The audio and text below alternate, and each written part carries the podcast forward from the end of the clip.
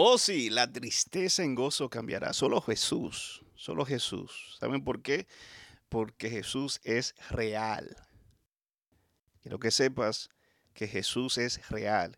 Y yo quiero que tus acciones, tu estilo de vida, eh, testifique, testifique de la existencia de Jesús.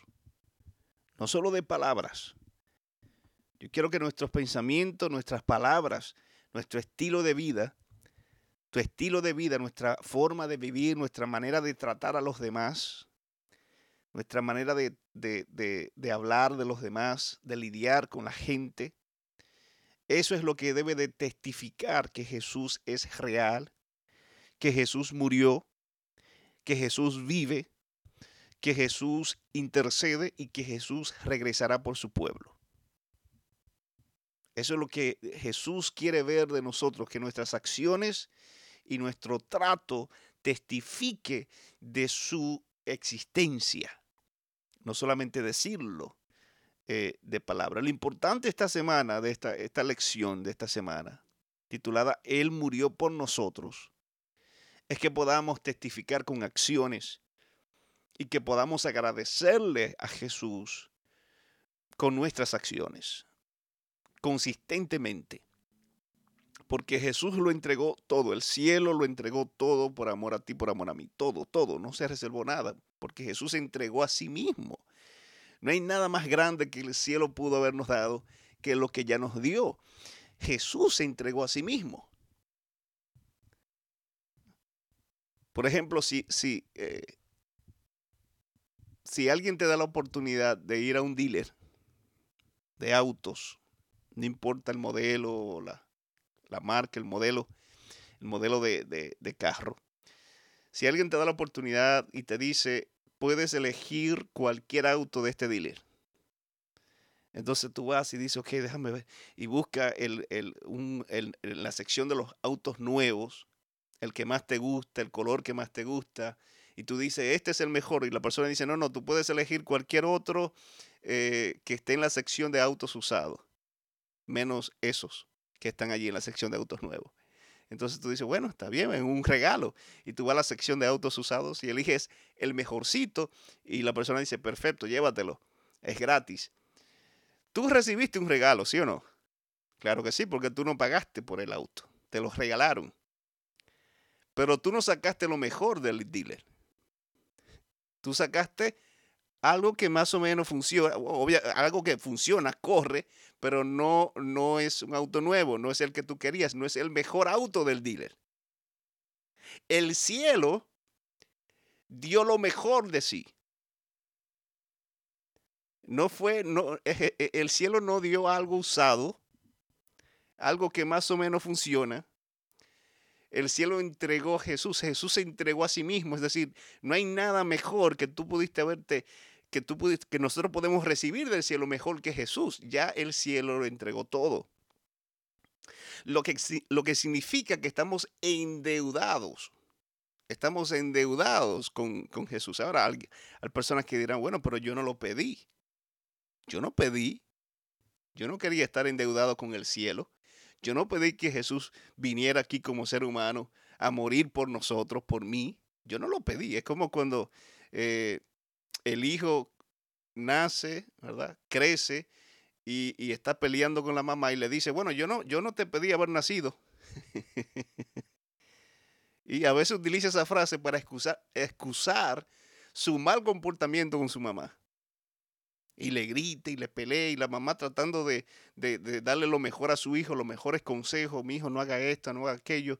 Y entonces el hijo le dice, pero yo no te pedí haber nacido. Yo no te pedí nacer. Y es cierto. Es cierto. Pero gracias a que esa madre te tuvo, tú estás vivo. Lo que significa que tú estás endeudado con esa mujer, con esa madre, aunque tú no pediste haber nacido, pero tienes la vida gracias a ella. Ella te cuidó, ella te protegió y tú debes de, tú estás endeudado. ¿Cómo tú le pagas para atrás? No, no estoy hablando de dinero solamente o exclusivamente, estoy hablando de respeto estoy hablando de honrar a tu, a tu madre, a tus padres, que es el quinto mandamiento que lo estudiamos en los martes, eh, en el estudio de los martes, hace unas semanas. Honra a tu padre. Entonces, lo mismo sucede con Dios. Debemos de honrar a Dios. Debemos de honrar y respetar a Jesús por lo que Él hizo en la cruz por nosotros, porque Él nos engendró, Él nos dio vida, es nuestro Padre, es nuestro sustentador. Estamos vivos por Él. Y es cierto que no le pedimos a Jesús, no le exigimos que viniera aquí a morir en la cruz del Calvario, pero lo hizo y gracias a eso estamos vivos, lo que significa que estamos endeudados con el cielo. La salvación no se gana porque ya eso se regaló. Eso es un don del cielo. Jesús ya hizo lo que tenía que hacer para darnos salvación. Lo que entonces se espera de nosotros es una respuesta a esa, a esa entrega, a ese regalo. Respeto y testificar con nuestras acciones que valoramos lo que Él hizo y hace por nosotros. Y la mejor manera de tú hacer eso déjame decirte aquí, déjame yo, déjame, y hay personas, quizás tú no estés de acuerdo conmigo, no, pero yo te voy a decir la mejor forma, no es la única forma, pero es la mejor. La mejor, la mejor forma, la mejor, una de las mejores formas de tú responder eh, a lo que Jesús hizo por ti, la mejor forma es en tu trato con la gente. Es vivir dando amor y vivir para servir. La mejor, mejor demostración. La mejor demostración no es pasar todo el día leyendo la Biblia y tratar mal a la gente. No es pasar todo el día orando y pisotear a la gente. Porque entonces Jesús dice, no, yo, Jesús tuvo problema con eso, porque los fariseos lo hacían. Y ellos buscaban orar en público y tenían largas oraciones. Y hacían esto y hacían aquello y eran religiosos. Pero agarraron al Mesías y lo crucificaron con toda su religiosidad, con todo su conocimiento del Torá, del Antiguo Testamento, de la liturgia religiosa, de los ritos del Antiguo Testamento, de los ritos de, y los sacrificios en la mañana y los sacrificios en la noche, que el sumo sacerdote, que el sacerdote, etc. Pero aún en medio de todo ese conocimiento, ignoraron, rechazaron y condenaron al Mesías. Cuidado, es la gente. Es tu amor y el respeto que tú le muestras a la gente lo que pone de manifiesto tu agradecimiento por Jesús, porque Jesús murió por esas personas que tú estás condenando con tu boca. Esa persona que tú estás pisoteando, Jesús murió por esa persona. Cuando un cristiano, cuando una cristiana pisotea a otra persona, lastima intencionalmente, a propósito, planificadamente, cuando tú estás lastimando a alguien por, por, quien Jesús murió. Te estás siendo ingrato con el sacrificio de Cristo. Recuerda entonces que yo mencioné que eh, debemos de testificar con nuestras acciones que estamos agradecidos con Jesús, su muerte en la cruz. Se profetizó y está claro en Juan el capítulo 3, capítulo 3, versículos 14 y 15. Y como Moisés levantó la serpiente en el desierto, así es necesario que el Hijo del Hombre sea levantado para que todo aquel que en él cree no se pierda, mas tenga vida eterna. Entonces lo que Moisés hizo en el desierto, esa serpiente, levantó la serpiente en el desierto, esa serpiente, cientos de años antes de Cristo, estaba apuntando a Jesús, representaba a Jesús, fue levantado y todo el que había sido mordido fue milagrosamente curado y restaurado y sanado cuando miró la serpiente allí que se levantó. Entonces, el pecado nos muerde. Recuerden que en la Biblia, en Génesis, en Apocalipsis, el enemigo también es presentado como serpiente, la serpiente antigua, se le llama en el libro de Apocalipsis, porque él viene y se acerca y te muerde. ¿ah? Y el pecado es el veneno de la serpiente es el pecado que contamina tu vida.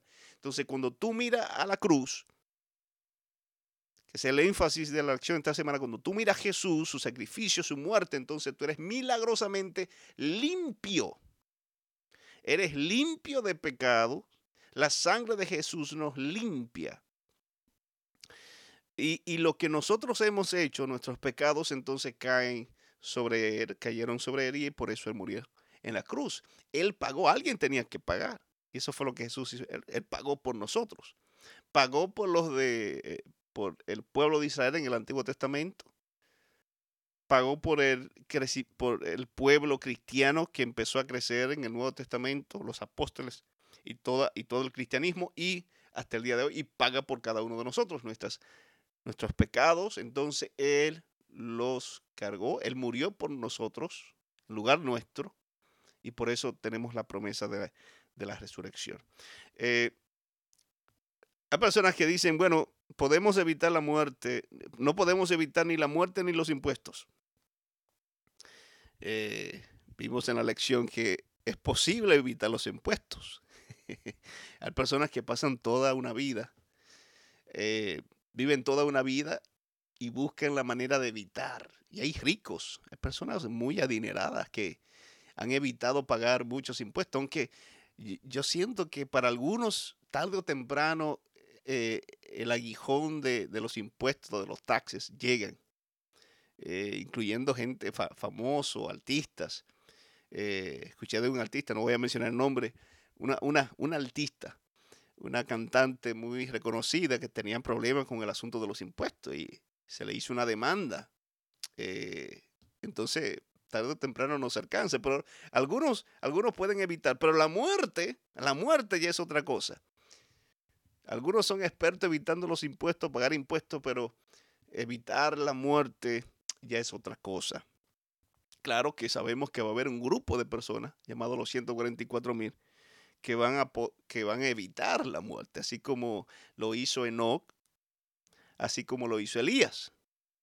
Esos dos personajes del Antiguo Testamento que no gustaron la muerte, no experimentaron, no descansaron eh, en el sueño de la muerte. Obviamente están descansando, sí, de los afanes de esta vida, porque ya, ya no están aquí, están en, el tercer cielo, están con Dios. Eh, eso, ellos representan, Elías representa a aquellos que van a estar vivos vivo cuando Cristo venga, pero van a pasar por una gran persecución. Pero el resto de, la, la, mayoría, desde Abel, que fue el primero que asesinaron, hasta el último que, le quiten la vida antes del fin de la gracia, porque recuerden que cuando se finalice la gracia ya no van a haber más muerte de los cristianos. Pero el último que, le quiten la vida van a ser la mayoría, millones y millones de personas que han ido a la tumba y no han podido escapar a la muerte.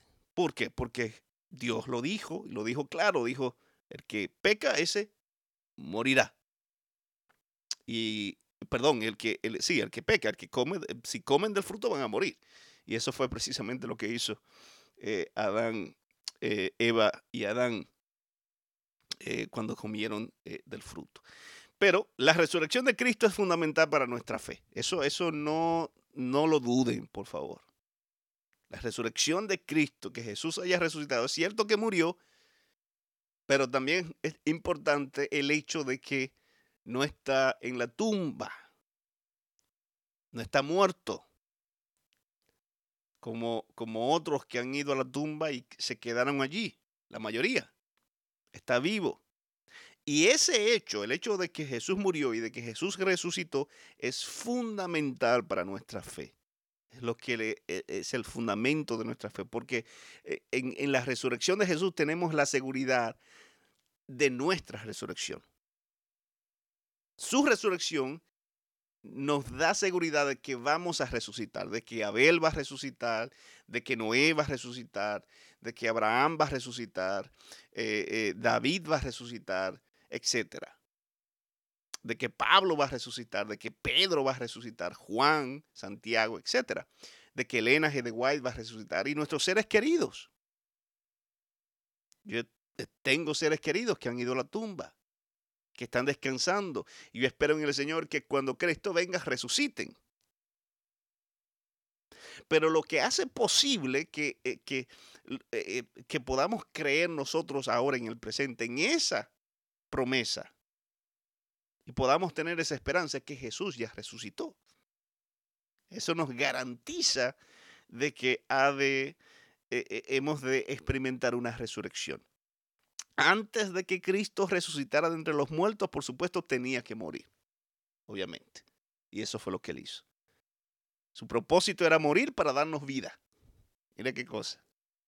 Saben que hay, animales que eso es lo que hacen, hay insectos. Ahora mismo no, no recuerdo el nombre, tengo que, buscarlo y más adelante dar los datos más exactos, pero hay animales que, eh, o arañas, no sé qué tipo de araña, pero hay, un, hay, un, hay una araña que cuando da luz, docenas y docenas de su, de su cría de pequeñas arañas, el primer alimento de las arañas es su mamá. Ella se deja comer por su cría. Eh, o sea, ella, ella, ella, da, ella, ella se, se entrega. Su propósito es morir para darle vida entonces a las arañitas, a, su cría. lo, primero, en, en, lo primero que esas arañitas se comen es su mamá. la araña. Y luego entonces empiezan a, se empiezan a separar y empiezan a crecer y luego cuando entonces eh, cuando dan, cuando tienen entonces su cría se dejan comer. Pues eso fue, entonces Jesús vino aquí para morir, para darnos vida. Lo maravilloso, la diferencia entonces entre Jesús y la araña es que la araña ya cuando se la comen ya no, no resucita. Pero Jesús resucitó al tercer día. Porque Jesús no es un animal, no es un insecto y no es un simple ser humano. Jesús es Dios y fue tentado en todo, pero sin pecado. Miren esta cita de eh, La fe por la cual vivo, la página 182. Dice, la resurrección de Jesús fue una muestra de la resurrección final de todos los que duermen con él. El cuerpo resucitado del Salvador, su semblante, el acento de su voz, eran familiares a sus seguidores. De la misma manera se levantarán los que duermen en Jesús. Conoceremos a nuestros amigos del mismo modo como los discípulos conocieron a Jesús. Yo pregunto, cuando Jesús resucitó, Jesús muere, Jesús resucita el tercer día, y los discípulos entonces finalmente lo encuentran, eh, ellos lo reconocen. Su rostro no era diferente, no era un rostro diferente al que él tenía cuando estaba con ellos. Su tono de voz, etc. Dice ella, ellos lo reconocieron. Eh, de igual manera nosotros, cuando llegue el día de la resurrección y se levante, eh, por ejemplo, en mi caso, eh, mi bisabuela, que murió en el... ¿Qué año fue? ¿95? Mi bisabuela. Tuve la oportunidad de compartir con ella antes de morir unos años, varios años. Eh, pero cuando ella resucite, yo la voy a reconocer. Voy a reconocer sus rasgos eh, eh, faciales, su rostro, su tono de voz. Ah, ahora, y debo de aclarar algo. Si, si la persona muere en su vejez y tiene arruga, o, está, o, murió con alguna enfermedad, alguna deformación, eso va a desaparecer. Obviamente, eh, no vamos a tener esas imperfecciones físicas, esas limitaciones, esas enfermedades o deformidades físicas, pero sí vamos a poder reconocer con quién nos relacionamos aquí en, esta tierra. Yo voy a saber, aunque mi abuela se levante con una piel rejuvenecida, ¿eh? sin ningún tipo de enfermedad. Ella tenía, tenía su ojo izquierdo, estaba casi cerrado por completo, eh, no lo podía abrir bien, eh, entre otras cosas. Pero cuando ella resucite, ella va a tener sus ojos en perfecta condición, su piel, su todo. Pero aún así yo voy a poder reconocerla. Yo sé, yo voy a saber, esta es mi bisabuela. Y reconoceré su tono de voz y reconoceré su forma de hablarme, su forma de, de abrazar. Eso fue lo que hicieron los, los apóstoles, reconocieron a Jesús. Este es el Jesús que resucitaba gente. Este es el Jesús que multiplicaba los panes y los peces. Este es el Jesús que... Eh, que perdonaba pecados. Obviamente al principio quizás se hizo un poco difícil reconocerlo de inmediato porque Jesús estaba desfigurado cuando lo azotaron y lo crucificaron y la creencia, esa limitación que tenían de que no es posible de que Jesús esté vivo porque Jesús murió. Pero cuando ellos caen en cuenta, entonces sí dice, sí, sí es Jesús. Y nosotros vamos a caer en cuenta ese día. Ese es uno de los días más gloriosos de la humanidad para todo aquel que alcance la salvación. El día de la resurrección. Se le llama la primera resurrección. De la cual, en la cual ningún injusto es digno de resucitar en ella. La primera resurrección. La resurrección de los justos. ¿Saben por qué ese día va a ser posible? ¿Saben por qué esa promesa es una realidad o será una realidad? Porque Jesús resucitó. Sigo leyendo. Recuerden que estoy leyendo en el libro La fe por la cual vivo, página 182. Dice, conoceremos a nuestros amigos del mismo modo como los discípulos conocieron a Jesús. Pueden haber estado deformados, enfermos o desfigurados en esta vida mortal. No obstante, en su cuerpo resucitado y glorificado, se conservará, se conservará perfectamente su identidad individual y reconoceremos en el rostro radiante con la luz reflejada del rostro de Jesús los rasgos de los que amamos. Ay, ay, ay. Fin de la cita. Oh, sí. Usted va a poder reconocer a su mamá.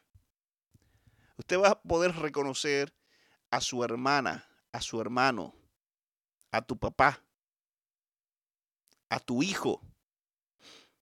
Mi abuela, que vive ahora, está en Dominicana, ella eh, perdió un bebé. Ella tuvo dos niños solamente. A mi mamá, obviamente, y antes de ella tuvo un bebé, un varón más o menos como de un año y pico cuando perdió la vida, el, el bebé, el niño, se cayó y se dio en la cabeza y eh, ella lo acostó para que descansara y, y, se durmió llorando y no se levantó más. Ese golpe en la cabeza, por eso dice no es bueno acostarlo de inmediato cuando el niño se da un golpe en la cabeza, es bueno asegurarse de que todo está bien, pues él se acostó, se durmió y no se levantó más pues ella, como atentista, como cristiana, está esperando el día de la resurrección. Para que un ángel le entregue a ese bebé en sus manos, porque es ella la que lo va a criar en el cielo. Ese bebé no se va a levantar como un adulto uno se va a levantar, ese bebé se va a levantar con la misma edad que tenía. Ella lo va a criar en el cielo. La promesa. Se le va a entregar. Dice, los ángeles le entregarán a, sus padres, a sus madres, a los bebés que perdieron la vida en esta tierra. Y ella lo va a reconocer, va a reconocer su sonrisa, va a reconocer sus rasgos, sus, eh, sus ojitos y todo. Qué maravillosa promesa. ¿Saben quién? Ese es el gozo de, todo ser humano. Porque la muerte, la desgraciada muerte, nos ha arrebatado la felicidad a muchos. Nos ha arrebatado experiencias, el poder compartir con nuestros seres queridos por mucho tiempo. Porque estamos limitados en esta tierra por causa del pecado. Y eso no lo buscamos nosotros mismos. Uno mismo se, se buscó el pecado y la muerte. Eh, pero eso no va a ser para siempre. Desde la fundación del mundo ya Dios tenía un plan. Oh, sí, había un plan. El plan de redención, el plan para rescatarnos, el plan para redimirlo. Por eso le pertenecemos a Jesús dos veces, por creación y por redención. El plan de nuestra redención no fue una reflexión ulterior, algo que salió de repente a última hora, un plan formulado después de la caída de Adán. No, no, no. Fue una manifestación de los principios que desde las edades eternas habían sido el fundamento del trono de Dios. Eso dice el deseado de toda la gente, página 13. Por eso decimos y creemos que Dios es un Dios de orden y que todo lo tiene perfectamente planificado. Está listo para cualquier, para cualquier imperfección del hombre. E, en él no hay imperfección, pero en nosotros sí. Y cuando el hombre entonces metió la pata, se equivocó, falló, entonces ya Dios tenía el plan. Desde, desde la fundación del mundo, desde antes de la fundación del mundo, desde el principio, Dios tenía un plan especial. Ese plan, Dios se lo reveló a Adán y a Eva en el jardín del Edén. Cuando uno lee en Génesis el capítulo 3, versículo 15, y pondré enemistad entre ti y la mujer, eso es parte del plan de eso es el plan de redención. Esa enemistad entre eh, la simiente de la serpiente y la simiente de la mujer, y ella, eh, eh, esta te herirá en la cabeza y tú le herirás en el calcañar. Y en el versículo 21, y Jehová Dios hizo al hombre y a su mujer túnicas de pieles y lo vistió. Ese cordero que fue sacrificado representa el sacrificio de Jesús. Ya todo eso estaba listo. Y, Dios se lo mostró en teoría y en hechos. Al hacer el sacrificio y vestirlo, etcétera, el plan de redención. Ah, ellos fueron los primeros en recibirlo. Pero antes de eso, ellos recibieron advertencias Cuidado. Cuidado con el pecado. Porque el pecado arruina la felicidad del ser humano. El pecado lastima al ser humano, nos separa de Dios, nos hace daño.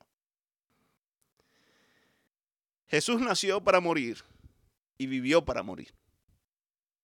Cuando Jesús estaba aquí, él sabía que iba a morir y vino a este mundo a morir. Cada paso que daba lo acercaba a su gran sacrificio en la cruz. Estaba consciente de su misión y no permitió que nada ni nadie lo distrajera de ella.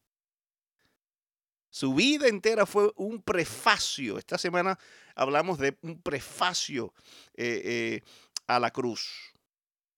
Su vida fue un prefacio a su muerte en la cruz, una introducción. Ese prefacio, esa introducción, estaba preparándose para morir y no dejó que nada lo distrajera. Yo pregunto, cuando Dios te da una misión, ¿tú dejas que, que, que las cosas de la vida te distraigan? Dios te da una misión, ¿tú dejas que los problemas te distraigan? Una, una situación económica, un ataque de una persona, cuando alguien ataca tu ministerio o tu misión o lo que tú haces y, eh, te critica. ¿Sabe la gente que ha abandonado la misión que Dios le ha entregado porque alguien lo criticó, alguien habló mal? Ahora yo quiero, yo pregunto, ¿Ustedes se imaginan a Jesús eh, abandonando su misión por todas las cosas que los sacerdotes, el sumo sacerdote, los fariseos, los saduceos, los escribas, era un buen grupo, todo lo que decían de él. Hay un libro, eh, yo no me acuerdo el título del libro, pero hay un libro que, que, se, que alguien escribió recopilando todas las cosas malas que se decía de Jesús. ¿Se imagina? todas las cosas negativas que decían de Jesús. Eran muchas. Y es la persona que, que, que escribió el libro se sentó a recopilar detalle a detalle. Y se sorprendió al final de todo lo que encontró. Ahora, usted se imagina que Jesús hubiera dicho, no, no, yo esto, esto no, no. Yo sé que Dios es, es, real, mi Padre me llamó a hacer una misión, pero es que la gente aquí no me, no me apoya. La gente no me reconoce el sacrificio que yo hago, el esfuerzo. Hay demasiado ataque, demasiada crítica. No, menos yo voy a dejar esto. Déjame yo irme para otro mundo. déjame yo irme para otro mundo. Eh, déjame irme para el cielo, porque es que no vale la pena. Tanta crítica y tanta, tanto acusadores, tanta... No, no, no, yo necesito paz en mi vida, necesito tranquilidad, necesito... Y Jesús entonces se va. ¿Eh? ¿Se imagina? No, no, no, Jesús no hizo eso. A pesar de todo eso, Jesús llegó hasta el final. Pero nosotros, lamentablemente, lo mismo. A veces caemos en, ese error que yo acabo de describir. Decimos, sí, Dios es real, Dios es bueno, Dios es poderoso. Mi Padre Celestial me ha enviado a hacer esta misión. Pero es que no, es que yo no siento apoyo. Yo no siento reconocimiento. La gente me critica mucho. Eh, me condena, habla demasiado, mucho chisme. Yo voy a dejar esto, porque yo necesito paz necesito tranquilidad, me voy a ir para otro sitio, voy a dejar esto. Nosotros estamos, muchas veces estamos haciendo lo que Jesús no nos enseñó, lo que Jesús nunca hizo y lo que él tenía el derecho de hacer, porque si había alguien que tenía derecho de, de decir eso y decir, yo voy a dejar esto, era Jesús. Nosotros, recuerden lo que yo mencioné al principio, estamos endeudados con el cielo. Nosotros no tenemos ese derecho. Tenemos la libertad. Oh, sí. Por eso lo hacemos, hacemos y deshacemos, porque libertad sí tenemos. O en otras palabras, el libre albedrío. Tenemos libertad de hacer y deshacer y de hacer lo que nos dé la gana. Pero tenemos un compromiso con el cielo. Y tenemos un ejemplo a seguir, que es Jesús. Cuando Dios te manda una misión, él nunca, yo nunca, usted puede leer en el Antiguo Testamento o en el Nuevo Testamento. Lo puede leer detenidamente. Usted nunca va a encontrar que Dios haya llamado a alguien y le dice, eh, te voy a mandar a hacer esto. Pero si en el camino tú encuentras algún obstáculo, tú puedes dejar la cosa ahí y, darte por vencido seguir tu camino por donde te dé la gana. Jesús no, Dios nunca, nunca le dijo eso a nadie. nunca le dijo a Moisés, Moisés, si, si el faraón te da problemas, pues deja eso, mijo, pues imagínate. Olvídate de eso. No, le dijo, eh, tengo una misión para ti, eh, sacar al pueblo de, de, Israel de la esclavitud de Egipto. Y cuando se, se te presenten obstáculos, entonces, nada, para adelante yo estoy contigo. Le dijo a Josué, no temas ni desmayes porque yo estoy contigo. Y esa fue la promesa de Jesús antes de, ascender al cielo, después de morir, resucitar. Yo estaré con ustedes hasta el fin del mundo. ¿Por qué que Dios hace énfasis tanto en eso? Tanto en el Antiguo como en el Nuevo Testamento. No temas, yo estaré contigo, yo estoy contigo hasta el fin del mundo, porque Él quiere que nosotros sepamos que él nos protege y nos defiende a pesar de los obstáculos y que no podemos rendirnos. Es más, en Lucas 14 él dice, no, no, no, esto no es para, para, para, para, para los cobardes, esto es para los valientes, para los que se enfrentan con, contra 20 mil teniendo 10 mil, para los que empiezan a edificar y no se dan por vencidos hasta finalizar la obra. Cuando Jesús te manda una misión, cuando Jesús quiere que tú hagas algo, Él sabe, está consciente y es normal que van a haber obstáculos, críticas, condenación. Te vas a sentir solo, nadie te va a apoyar. Eso es normal. Yo no sé por qué no ha costado tanto entender eso y aceptarlo. Hasta el día de hoy. Hasta el día de hoy.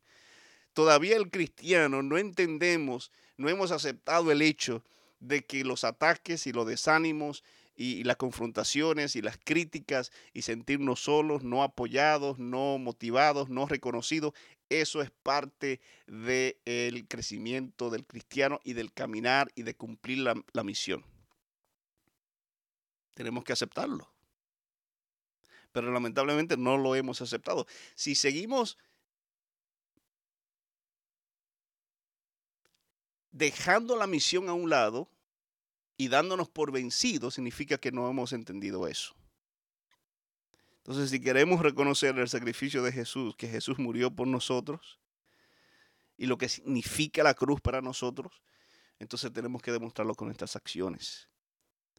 Tenemos que demostrarlo eh, con nuestro estilo de vida.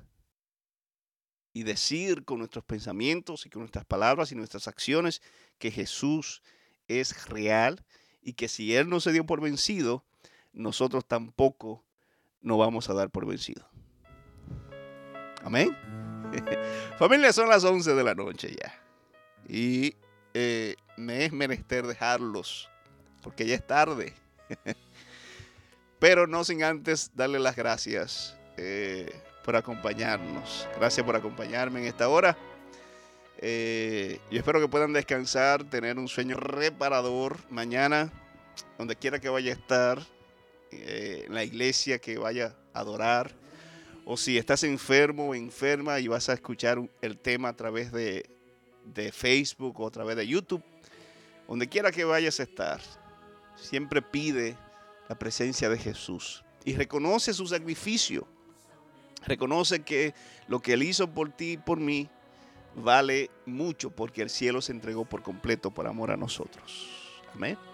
Quiero orar por las peticiones que tengo aquí en mi lista, eh, pedirle a que Dios nos acompañe esta noche, podamos tener un fin de semana glorioso, maravilloso, caminar de la mano con Jesús porque esa es nuestra, nuestra, nuestra esperanza, la fuente de toda felicidad, de amor, de paz, de gozo, cosas que no se pueden comprar con dinero lo que Jesús ha dejado disponible para cada uno de nosotros. Acompáñame a orar en esta hora.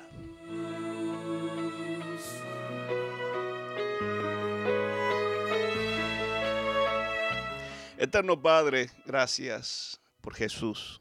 Gracias por su sacrificio en la cruz del Calvario. Gracias porque murió.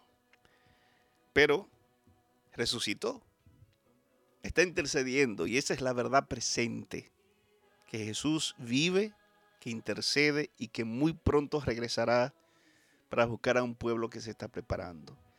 Permite, Señor, que podamos tener siempre a Jesús ante nuestros ojos como nuestro modelo máximo y supremo. Que podamos vivir para amar y para servir y que eh, nos lancemos cada día en el cumplimiento de la misión, sea cual sea, ya sea dar un estudio bíblico, compartir a Jesús con un vecino, con un compañero de trabajo, cumplir con una responsabilidad en el cuerpo eclesiástico, estudiar mi Biblia cada día, cualquiera sea lo que tú nos has llamado a hacer para crecer y para avanzar el Evangelio. Permite que podamos seguir adelante a pesar de los obstáculos, a pesar de las críticas, a pesar de que el enemigo se levante o utilice a otra persona para desanimarnos porque Jesús es nuestro modelo. Y Él nunca se dio por vencido porque me tenía a mí en su mente y en su corazón. Ayúdame a nunca, ayúdanos a no darnos por vencido y mantener a Jesús en nuestras mentes y en nuestros corazones. Te pedimos, Señor, por los enfermos, que tú extiendas tu mano para restaurar, para sanar. Te pedimos, Señor, por eh, María Hernández, que tú le des fortaleza, que tú estés con ella, con su familia y que pueda sentir tu presencia y tu toque restaurador. Te pedimos, Señor, por Ladis Guzmán, eh, que tú le dé la compañía, la fortaleza, el consuelo para seguir adelante y lidiar con esta pérdida y con este dolor. Y a toda la familia, a todos los que estuvieron allí en el funeral, en el cementerio, una, una familia grande y amigos. Señor, que tú estés con cada uno de ellos en estos momentos difíciles. Dirígenos, Señora, hacia la Canaán celestial y permite que de una vez y por todas podamos permanecer unidos y permanecer cumpliendo la misión que tú nos has dejado en este mundo antes del regreso de Jesús. Podamos descansar en esta hora, Señor, y que el amanecer, cuando salga el sol de este lado y alumbre la tierra, podamos levantarnos con ánimo, con gozo, con alegría, para tener un encuentro contigo en el templo en donde vayamos a adorar. En el nombre de Jesús te lo pedimos y te agradecemos. Amén, amén y amén.